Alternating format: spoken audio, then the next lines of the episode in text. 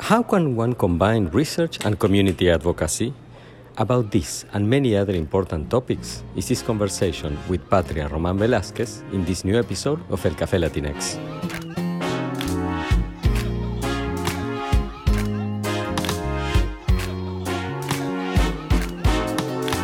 What is the experience of being a Latinx or Latin American scholar in the field of communication and media studies? What are the main challenges and opportunities that come with our identities? These are the issues that we'll talk about in El Café Latinx, where some of the leading voices in the field will share their professional experiences. Hola, my name is Pablo Boczkowski. I teach at Northwestern University, where I hold the Hamad bin Khalifa Al Thani Chair in Communication. Together with Mora Matassi, doctoral student at Northwestern and executive producer of this podcast, we invite you to discover the journeys of scholars who are at the cutting edge of creating knowledge about Latinx or Latin American communities across the Americas. These are our stories. Esas son nuestras historias. Estas son nuestras historias. Welcome to this new episode of El Café Latinx. I am delighted to have with us today Dr. Patria Roman Velázquez.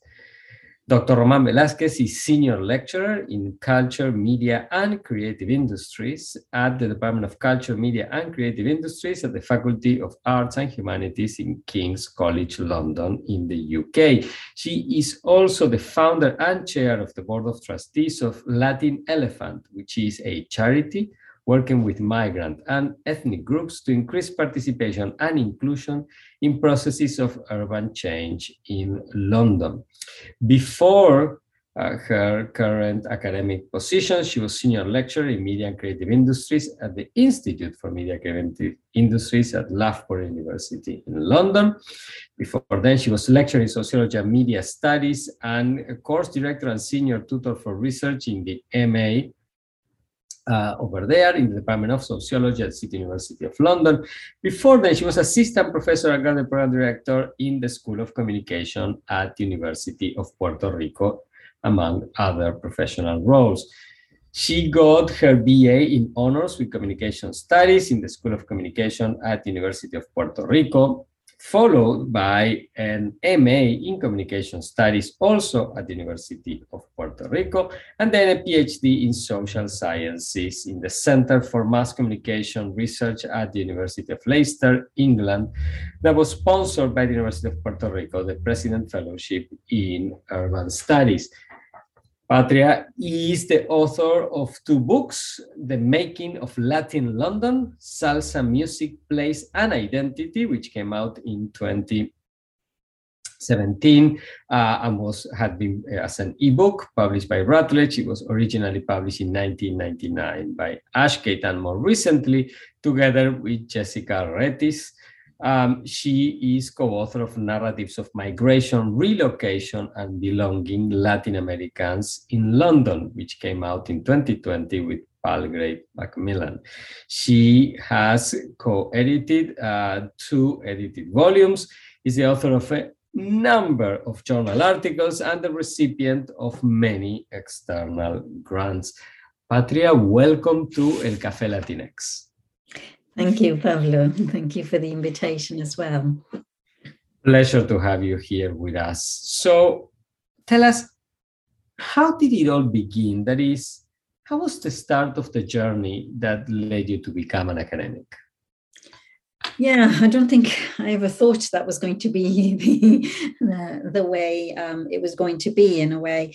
Um, I, I, think it all started in that process of um, doing my MA um, and being encouraged by professors at the University of Puerto Rico who very much opened the doors for me, um, who insisted that I um, continued my postgraduate studies at um, a PhD level. Um, of course, you know, I couldn't afford it and so on. So they put me in the right place and in contact with the right people as well um, to get that scholarship um, which was called the President Scholarship, which is the president of the University of Puerto Rico Scholarship, um, that in a way allowed me to to come to the UK to pursue my PhD.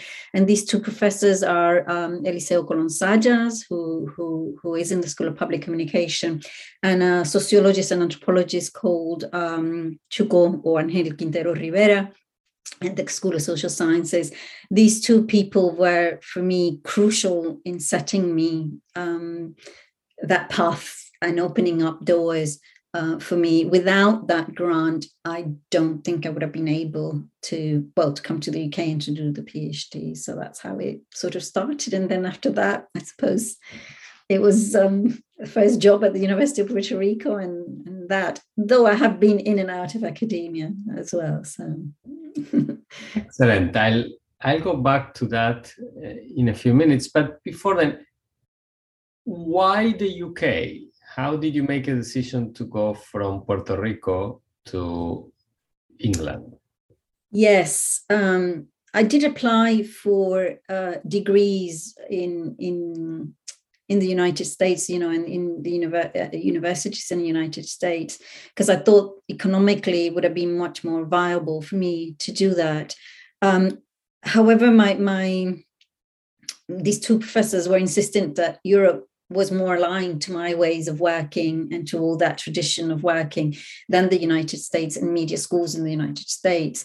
Um, so that was one uh, thing I would say that that sort of stimulated me to come to the United States, but also I mean to to come to to, to the UK and not the United States. But I also um, felt that little did I know then, but at that point I thought well, you know, I can come to the United States anytime in my career and anytime in my life. I will never ever have the opportunity to go and study, you know, in Europe. I've got this scholarship, so I'm going there. Um, well, of course, I've made my life here, but that was um, a bit of the rationale. So it was a bit to do with the sort of focus. Um, it was i have done seven years as well in, in media and communication schools. And even though i was coming to media and communication schools the, the phd in the united kingdom is by research. So i did a more sort of ethnographic anthropological um, sort of study here within the school. And that's how also i started with with with the with, with communication in a more sort of broad in a broad way right as well. Um, not just media centric which i've done a lot before then as well Fascinating. Um, so let me ask you then a follow-up question. Um, how was the experience of, of being a Puerto Rican woman uh, doing a PhD in London? Yeah, that's an interesting question because actually, and, also something that I also thought um, was when when I was thinking of going to the United States, I, I was thinking, um, you know, I have a lot of connections with being a Puerto Rican, right, in the United States. So there's an aspect there of familiarity. But um, no, it was very strange. I've never come out of Puerto Rico before then, you know, um, uh, to, or to Europe. I've only lived in the United States, visited perhaps Dominican Republic and, and Panama, um, but nothing else, and, and in relation to universities. So I had no idea of, of what Europe would be like in that respect. And I do remember, um, and I had no idea that there were Latin American population here or not, or, or what I would have found. Um, perhaps very naive, you know, of me. But I remember first coming with the family that I stayed in in London, and saying, "Well, I'm sort of walking around London the first two days before I go to Leicester, where, where the university was. And my first impression was, wow, you know, this is big. I come from an architecture that is really different as well. And so I don't know why, but I did think this idea that all the statues, the size of things and buildings, everything. And I said, oh my God, it reminds me of the empire. It just there. It's it's it's just constantly there. So I think that was the first shock. Um, and there's loads of cultural sh- shocks, I suppose, as well, um, in terms of, of, of, of, of how I dealt with things and, and, and, and with people and learning the ways. Um, but yeah, at that level of, of my first impressions of being here, um, and then at the level of, of forming a community around you, and, and, and that has been an, an uphill struggle as well um, in different sort of ways. Um, I think I now feel settled. You know, I've been here for over 25 years or so. So I do feel slightly settled, but it's always that um, it's always this this this idea of being one foot in, one foot out all the time. Um, not just because you feel it, but because you're also reminded of that, right? Um, you'll, yeah.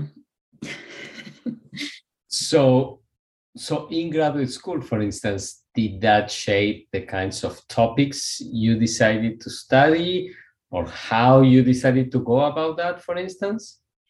Yeah i i had um a, a couple of topics that i wanted to um, explore and they were um, similar but they were in puerto rico rather than in london um, and I remember it was in a visit with one of these professors um, to the UK, um, Chuco Quintero, who told me the same, you know, you're going to go back to Puerto Rico, Patria, and you're going to research and have time to research over there, do something about um, being in the UK, something that's over there, because you won't have this opportunity again.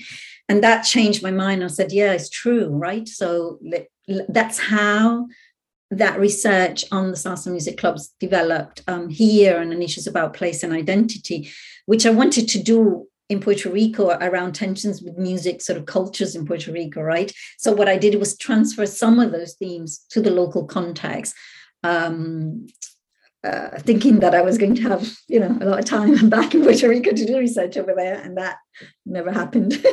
so I, I was going to ask you about that. So you finished graduate school. Were you sort of um, entirely sure that you wanted to become an academic, or did you consider other career options? And and geographically, um, where how did you manage? You know, uh, where to go next? Yeah, think? no. Um, at that point, I did think that the academic career when I finished my PhD, I thought, yeah, you know, I'll go back to Puerto Rico and I'll work at the University of Puerto Rico. And that was my intention. And that's what I did actually. When I finished my PhD, I went straight to the University of Puerto Rico in 96 and I spent three years there um, before um, coming to the United Kingdom. Um, I met um, who um, was my husband, you know, at the time, and or and so we left Puerto Rico. um, well, he he came with me to Puerto Rico on and off, and then um, things didn't go so much as planned um, in terms of that. And yeah, personal reasons in a way said, okay, let's apply um, back in the in, in into the UK and see if I could find a job. I found that job at City University, and that that's um, how I ended up back in 1999 here. I never thought I will make a career in the UK. That was never in my plans or my intention. Um, uh, my whole idea was I go back to Puerto Rico and I work there and I will be part of the University of Puerto Rico. But I was only there for three years and then I, I came here and I have stayed here. And so when you returned to the UK, you knew it was for good, or were you also in your mind thinking, well, at some point I'll go back to Puerto Rico? No, uh, there, there was always that. Yeah, it's this thing of having a foot in and a foot out. Yeah. Um, I always thought that um, I would go back um, and that this might be temporary. Um, then I had my first child not long after. And then when he was about to go to school, I thought, okay, this is the time for me to go. And I did try, and I went to a university interview. I went to the first sort of shortlisting process, and then I decided to withdraw. And it was then um, that I decided, it was around 2005 or so, when I said, no, what is it that I want my children to get out of Puerto Rico? Can I do this or not? And that's when I decided that, and it became really clear to me that I was going to stay in the United Kingdom, that I was not going back to Puerto Rico to work in Puerto Rico, at least for the short time, right? Um, I still think I might want to return, I might want to go, but things are really difficult, you know, in terms of, of, of going back and, and, the situation at Puerto Rico now at the University of Puerto Rico as well. So um, I keep in touch with people there and have great friends there, but um, yeah, that's when I think it became clear to me that I was staying here. And in terms of the work environments, how would you characterize the commonalities and the differences between university settings in Puerto Rico, university settings in the UK? In your own experience, at least.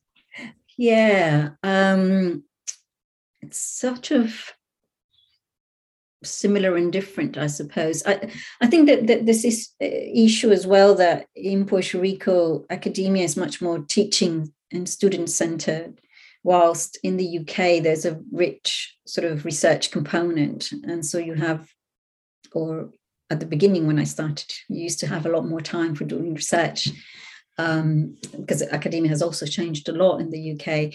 Um, so there's that main difference there. So so you're um, much more involved in, in in that respects with teaching and student life than than than in the UK. Well, in the UK you are, but research plays a big part and a big component on your academic sort of career and development as well. So that's one of the main differences. And then I suppose the other differences are um, the topics and, and and that you teach and these sort of inflections that you give. If i teach things about place and identity um, in puerto rico i teach shit in a very particular way um, and in certain ways people want to hear about who are the authors you worked with patria and so on right? What are the key themes and debates? And i do the opposite then when when i'm here. So it's um sort of uh, bringing that voice that, that that I have that other people here do not have in academia. Um, so if I was teaching globalization, place, and identity, I would have a very different inflection than than, than my other sort of colleagues who work from this Western world. And I always have much more connections with Latin America, um, with the Caribbean, right? Um, so I will bring those voices. I will bring those. Um, sort of inflections into the classroom more. And I always remember students saying, Oh my God, you know, the way you teach, you know, globalization is so different. We've never heard that version before. And it's partly because of that. So, so it's how you play then those different ro- roles. Um, um, and that's how I, I, I see um, certain differences.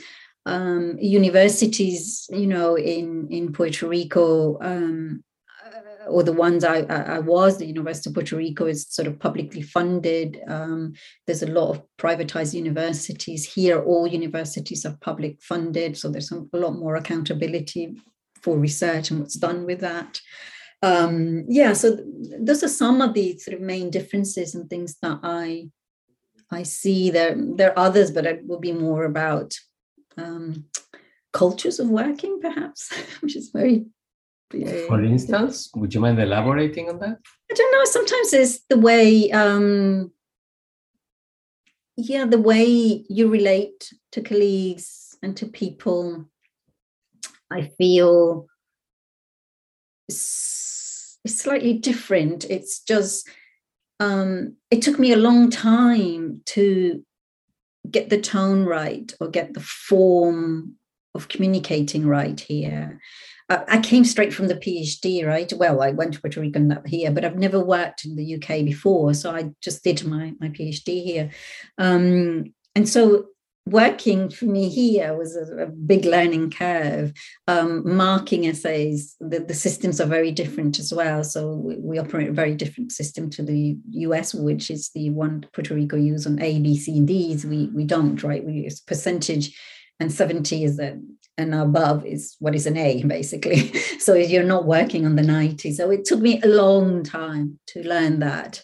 Um, but yeah, I did it. But it was also like responding um, to people you you were very formal in puerto rico in terms of languages that you used to communicate with people and there was always memos right written for everything a memo so a memo so someone writes to me an email about i wanted to do something and i write a memo right a long yeah, memo why are you so serious but yeah you know they didn't expect me to reply that way so next time i do reply very casual the same way that I thought it was expected of me. Oh, very informal, Patria. So it was like, where do I get this balance right? So it's about those little nuances, right, of, of, of, of, cultures of work and learning them. And um, partly because I've never worked in the UK um, in that sense. Yeah.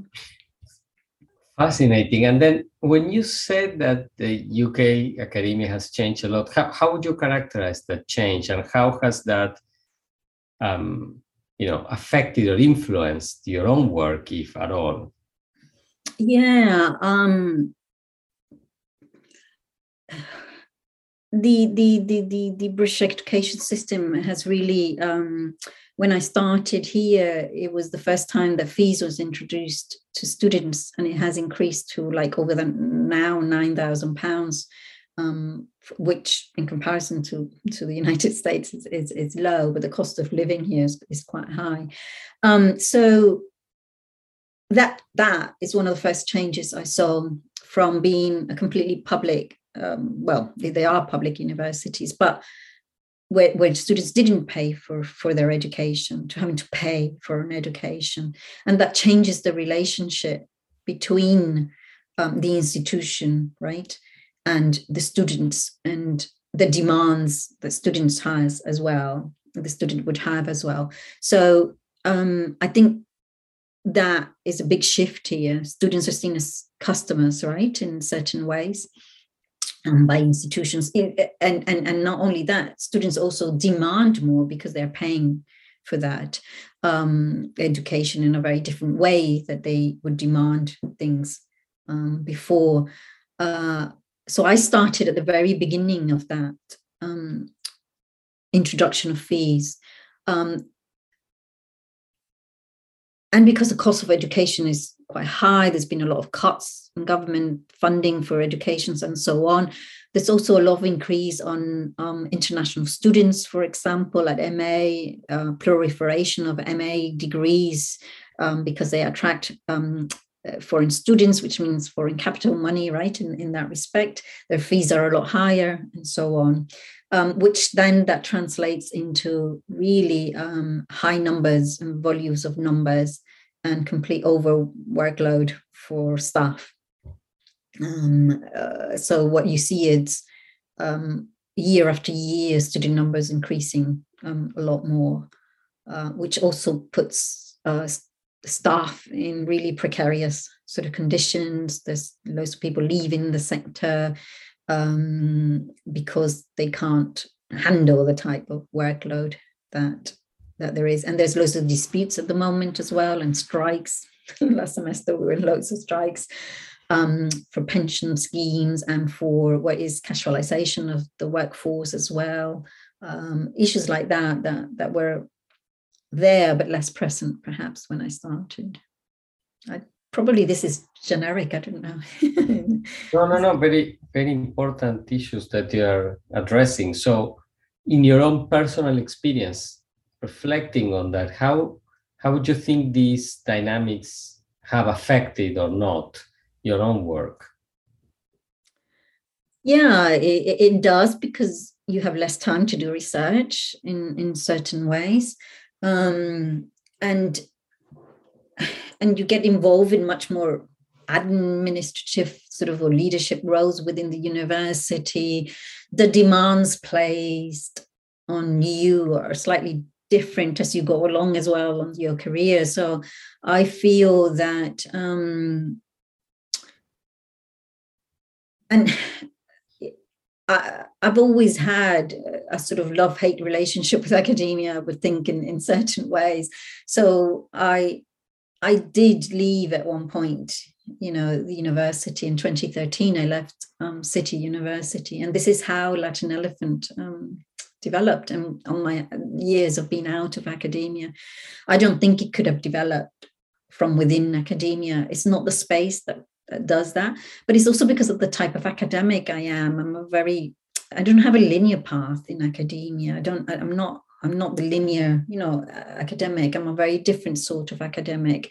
And so when when you are like that you you feel those institutional sort of pressures and demands and things don't allow you to think and don't allow you to do what you really want to do.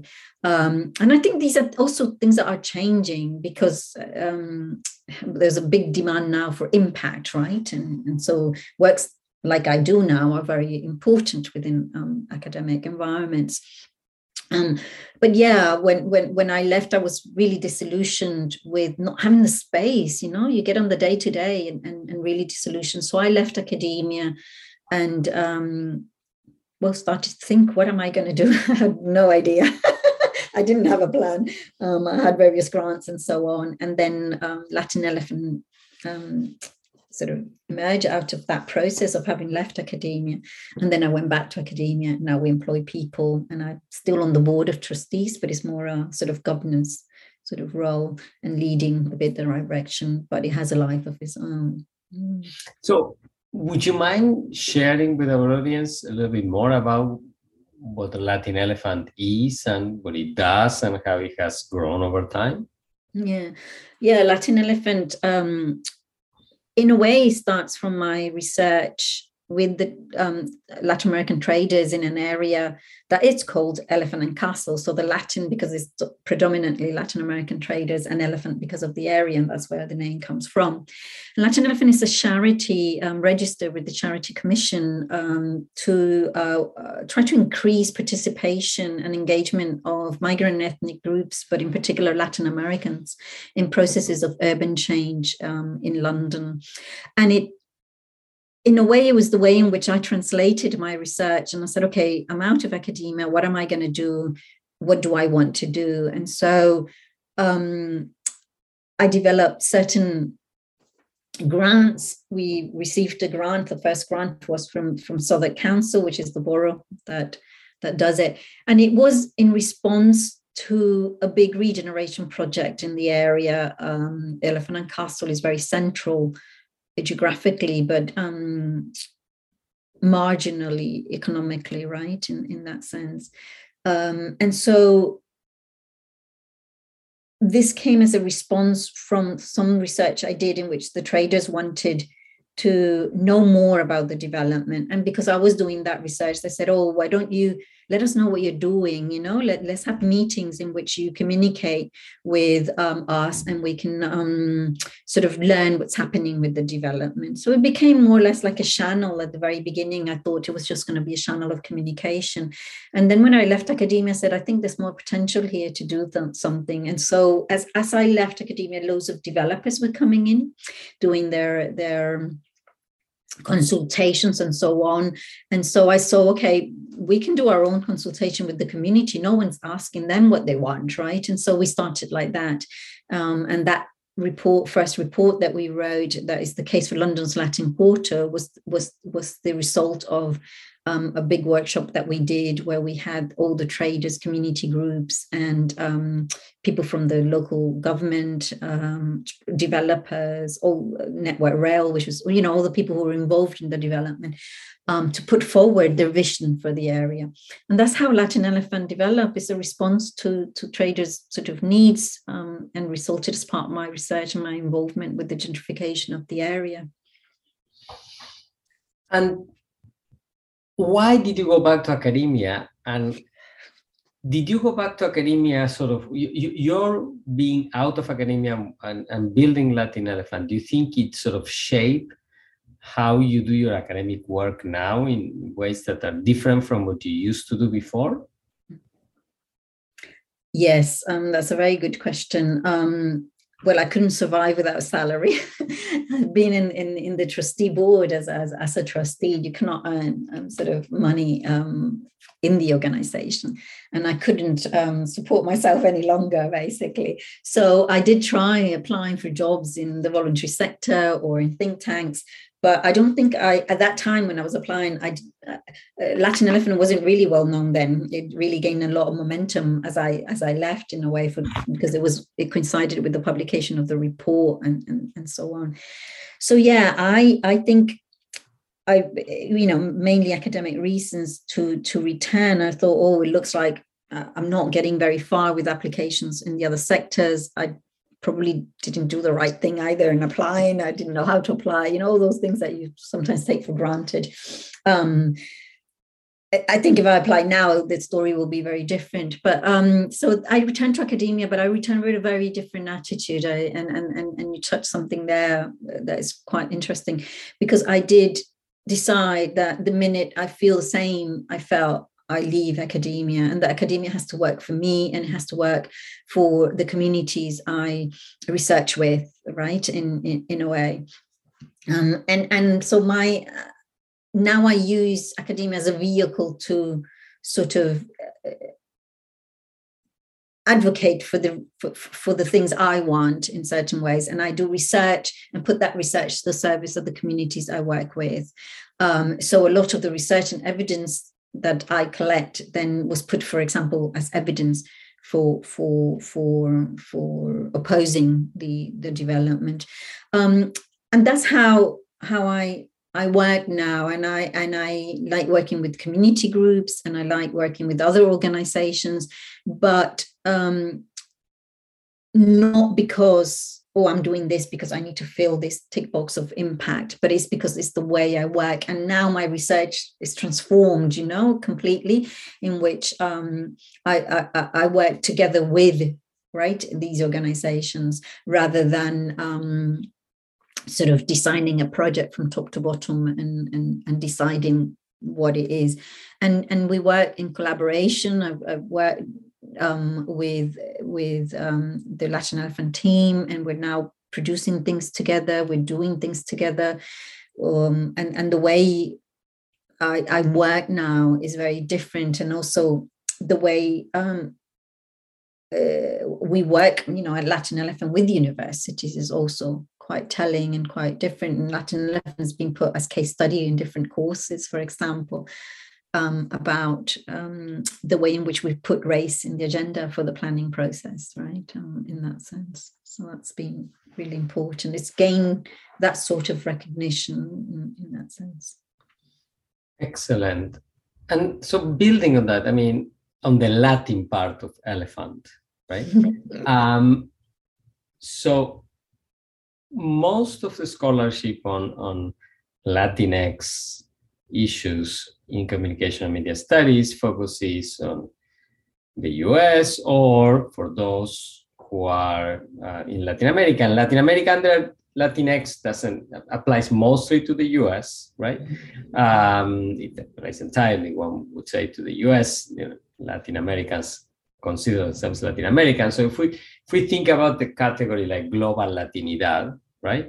Um, so there are both Latinx and Latina, Latino people, Latin Americans, um, outside of the Americas as a hemisphere. Um, you're one of them, and your work focuses on uh, diasporic communities in a city like London. Your first book also touched upon uh, that in the context of music, right?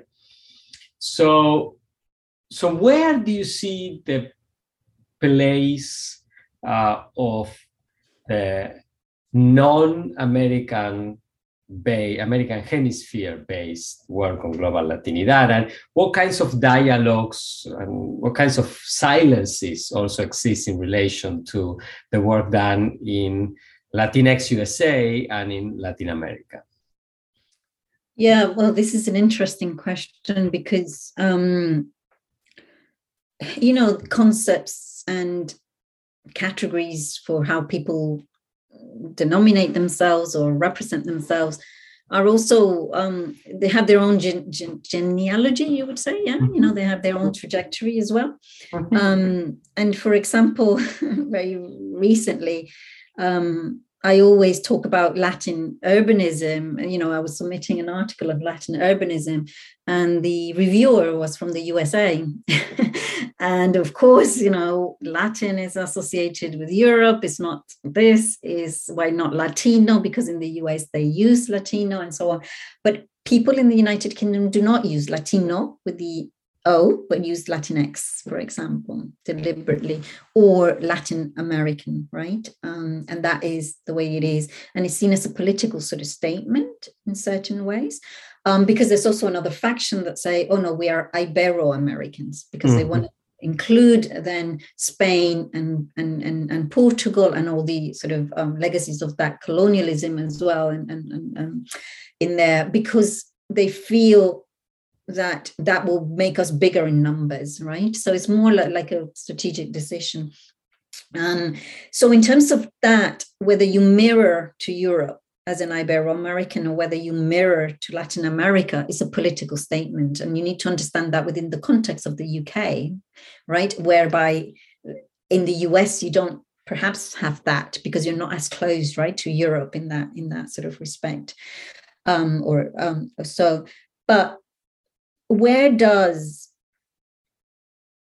global Latinidad is like me working with Latin Americans in London, for example, the issues about Latinidad, Latin identity, Latinness, you know, I used to describe as Latinness um, in, in my first book in 99. So where does this belong? And, and, and and in particular in my case because i deal with urban issues in relation to a place and identity um, and there's very little very little places where where this will fit um, in that sense. There are studies about migration and diaspora um, and it, it, it perhaps um, uh, is now being slightly noticed more in terms of um, people doing work on migrant urbanism for example, right? Um, there's a, a, woman um, from from LSE, um, Susie Hall, had does had done some work on this. So I'm sort of trying to build on what has emerged from the United States in terms of Latino urbanism, um, the manifestations that it happens here, but also connecting with very little and scant literature on migrant urbanisms in that respect right? So and and, and issues about um, because i'm quite interdisciplinary as well but it's about um, sort of racial issues in terms of, of, the high street and also in terms of planning and, and and so on. And i'm not a planner but it's how this you start putting these debates in these forums in a way. Um, but also the work that I do with Jessica Retis, which which which you know, um, and co-author of the second book um, that I that I have as well, um, and with Alejandra Garcia Vargas, which is a, a colleague that, that I work with in in Jujuy in, in Argentina in Universidad Nacional de Jujuy. The three of us have been working for over twenty years, and we all work with Latin America in the margins, and we have from our own perspectives and positionalities and geographical positions as well, where we are, Jessica in the United States, Argentina, but in Jujuy, not in Buenos Aires, and me in London, which is supposedly a global capital, but a very marginal theme within the global, right? Um, in that respect. Um, so we start, we're developing this sort of article as well on um, how to work Latin America in terms of, of, of the margins, not non-capital cities in the case of Alejandra, right? The non-metropolitan cities. Um, and in my case, the margin within was the global city, right? In that respect. Um, so one of the, the, the the titles that we have is, or subtitle to to to the article that we're working on is where does Latin America live, right? Donde vive Latinoamérica? Um, where does it reside? Where is it? Is it in the parts of London that I know? Is it in Miami? Is it, right? Is that part of Latin America? But also not being so so detaching Latin America from a geographical position, but also this could bring unwanted by us, but other political inflections, right, as well, in which they say, well, why do you want? You have center space stage in these places, right? Why do you want to bring Latin America then, right? Um, to that. So, so, so it's quite a dangerous move as well, but at least it's moving because when we go to conferences in Latin America, is why why are you presenting here, right? Why is this part of that? But when I present it here, I, I, sometimes don't even find spaces where to present these things either, right? So it's, it's, it's, this ambivalence of, of the margins and, and where do you belong and where these debates belong um, so we have this this as a question, opening question: Where does Latin America live? Or so. as a follow up to that, do you think Latin America could ever live not in the margins? Well, yeah, this is also. oh, another um, sort of question, but that's a, a, broader political. Yeah, I was talking more of um, margins as in um, geographical sort of um, margins. But yeah, there are political and economic sort of margins in which Latin America as a region, yeah, it's also involved in. Um, yeah, I think that's a good question. I don't know. whether I do have an answer for that. Um, uh, uh, yeah, but very good, very good observation. Thank you. okay, so then if you had magical powers and, and could be granted one wish about how you'd like the field of communication and media studies to change, what would you wish for? Inclusivity. Um, and I mean this both ways socially, um, inclusivity of different sort of groups within the field of media and communication studies. Um,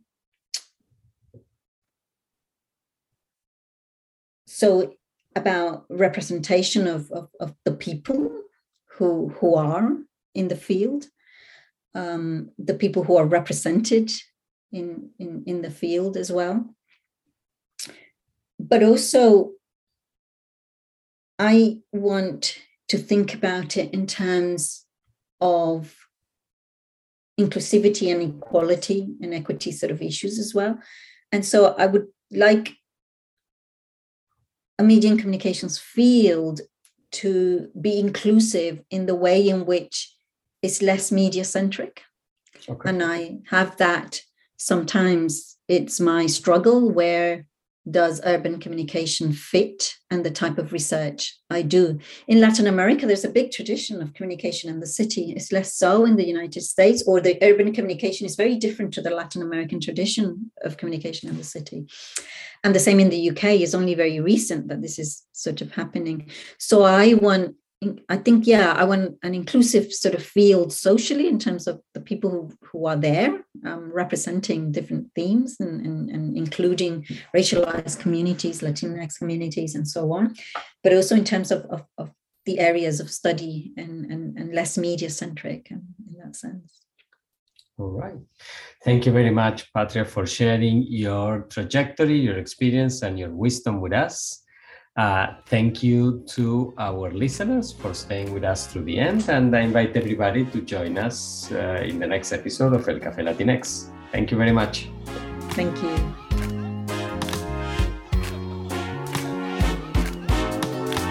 El Café Latinx is a production of the Center for Latinx Digital Media in the Department of Communication Studies at Northwestern University. I am Pablo Boczkowski, your host, and I'm joined by executive producer Mora Matassi.